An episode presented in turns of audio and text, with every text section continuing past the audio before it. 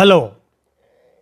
కానమోకు కథావచనం మోహనవచనం పరిజ్ఞాన హితబాండం శ్రోతలకు ఆహ్వానం నమస్కారం.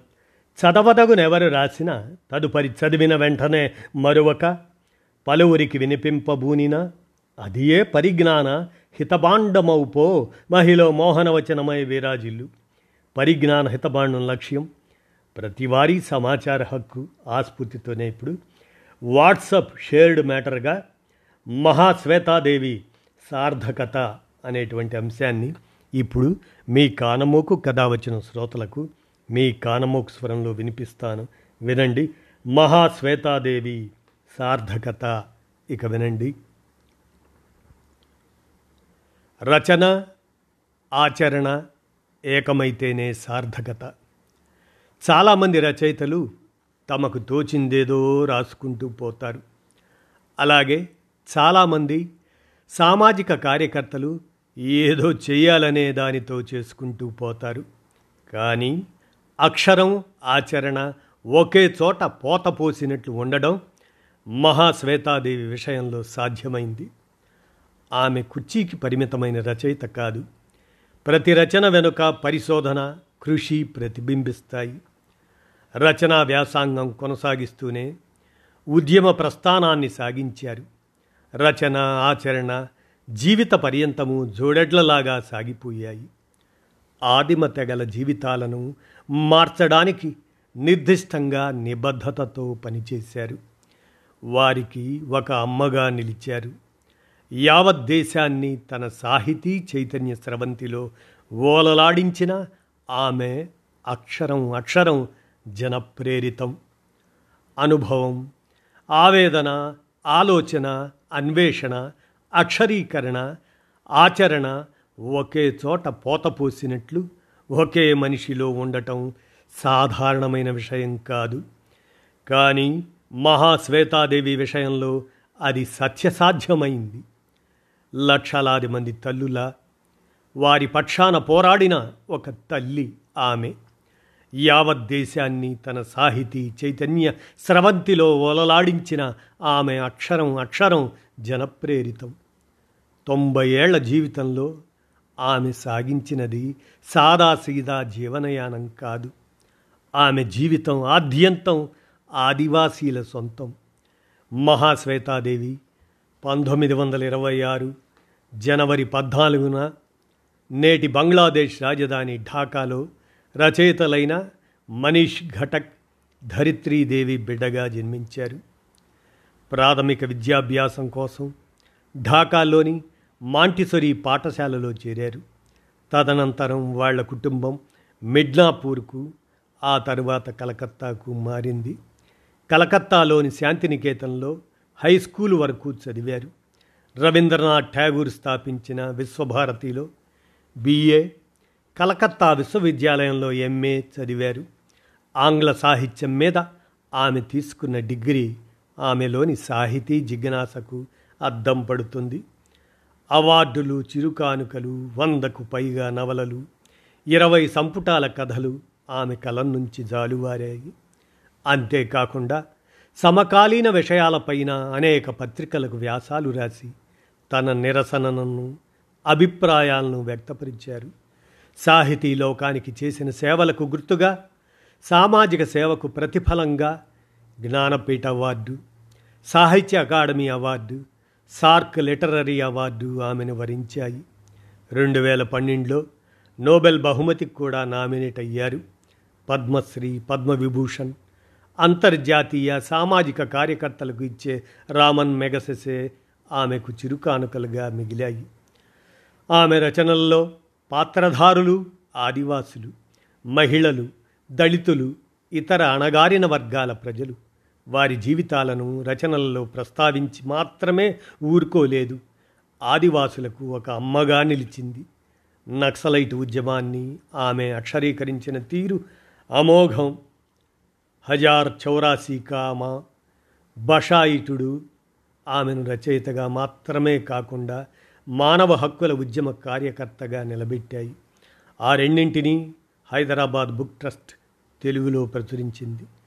ఆదివాసుల మీద రాసిన అటవీ హక్కులు పుస్తకం ఆదివాసీ స్వాతంత్రోద్యమ సమర సమరయోధుడు బిర్సా ముండా ఆయన జీవితం ఆధారంగా ఆదివాసుల చరిత్రను జీవితాలను దేశానికి పరిచయం చేసింది ఆమె.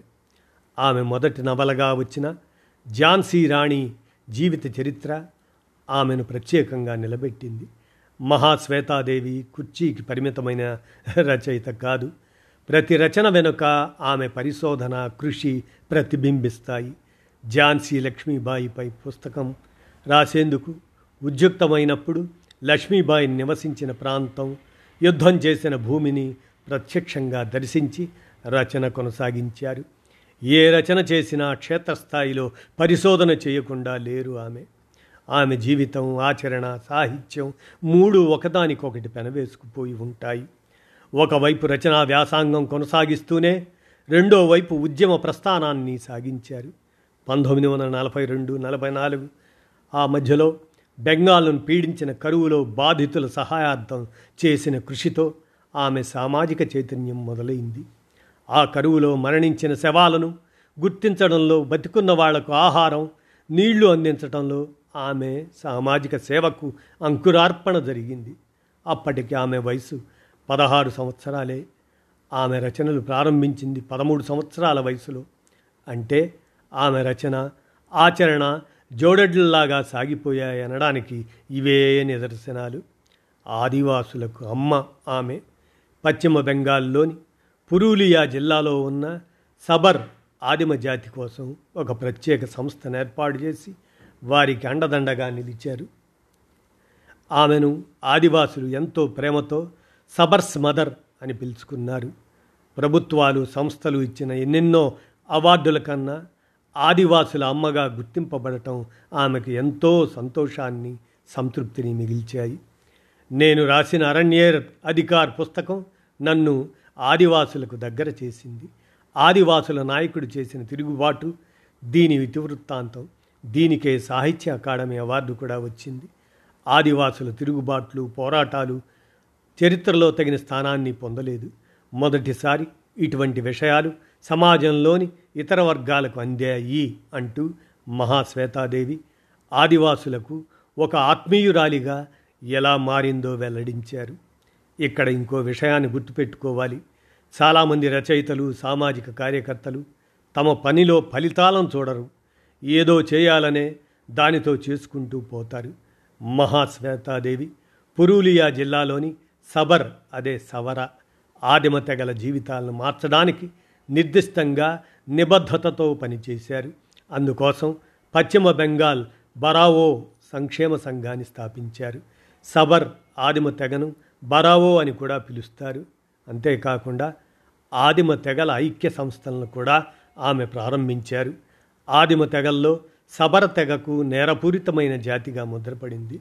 బ్రిటిష్ కాలంలో వారిని క్రిమినల్ ట్రైబ్స్గా వర్గీకరించారు. సబర్ తెగ వేట మీద ఆహార సేకరణ మీద ఆధారపడి జీవించేవాళ్ళు. వ్యవసాయం ఇతర వృత్తులు తెలియవు. బ్రిటిష్ వాళ్ళు అటవీ సంపదను దోచుకోవడానికి అన్ని ఆదిమ తెగలలాగానే వీళ్ళను కూడా అడవి నుంచి గెంటి వేశారు అంతేకాకుండా వీరిని దొంగలుగా దోపిడీదారులుగా హంతకులుగా ముద్ర వేశారు. దీనితో సమాజంలో వీరిని చిన్నచూపు చుట్టం మొదలైంది. అటువంటి దయనీయ స్థితిలో వివక్షకు ద్వేషానికి గురవుతున్న సబర్ తెగ జీవన విధానంలో వెలుగు నింపడానికి మహాశ్వేతాదేవి నడుం కట్టారు. తనతో పాటు ఎంతోమందిని సమీకరించారు.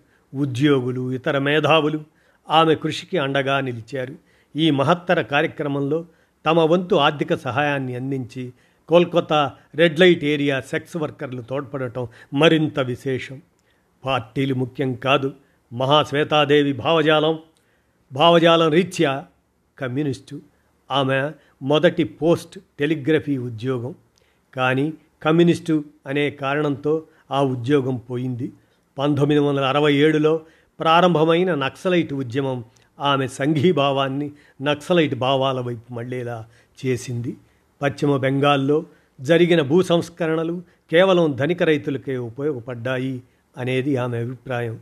అయితే నక్సలైట్ ఉద్యమంలో అన్ని విషయాలను తాను సమర్థించడం లేదని కూడా ఆమె ప్రకటించారు. అదేవిధంగా రెండు వేల ఆరు సంవత్సరంలో ఆనాటి పశ్చిమ బెంగాల్ వామపక్ష ప్రభుత్వం టాటా కంపెనీ కోసం రైతుల వద్ద పచ్చని పొలాలు స్వాధీనం చేసుకోవాలని తీసుకున్న నిర్ణయాన్ని తీవ్రంగా వ్యతిరేకించారు. ఆ నిర్ణయానికి వ్యతిరేకంగా ఉద్యమంలో భాగస్వాములయ్యారు. ఎంతోమంది రచయితలను కళాకారులను సమీకరించారు. ఒక రకంగా వామపక్ష ప్రభుత్వం అధికారం కోల్పోవడానికి ఈ సంఘటన ఒక కారణమైంది.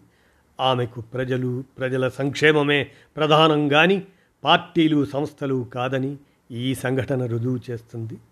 రెండు వేల పదహారు జులై ఇరవై ఎనిమిదిన తుది శ్వాస విడిచే వరకు ఆమె నిత్యం ప్రజల శ్వాసగా బతికారు. ఆమె రచనలు బెంగాలీ నుంచి ఇంగ్లీష్ జపనీస్తో పాటు దేశంలోని అన్ని భాషల్లోకి అనువాదం అయ్యాయి.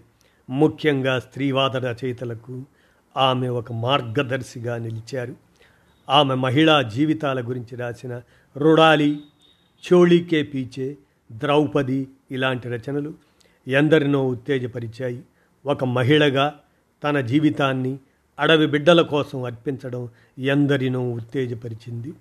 వ్యక్తిగత జీవితం కన్నా ఆమె తన సామాజిక కార్యాచరణకే ఎక్కువ ప్రాధాన్యతనిచ్చిందనేది వాస్తవం.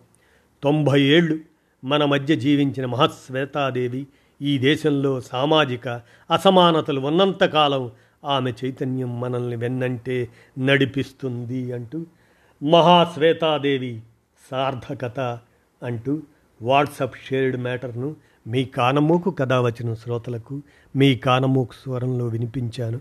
విన్నారుగా? ధన్యవాదాలు.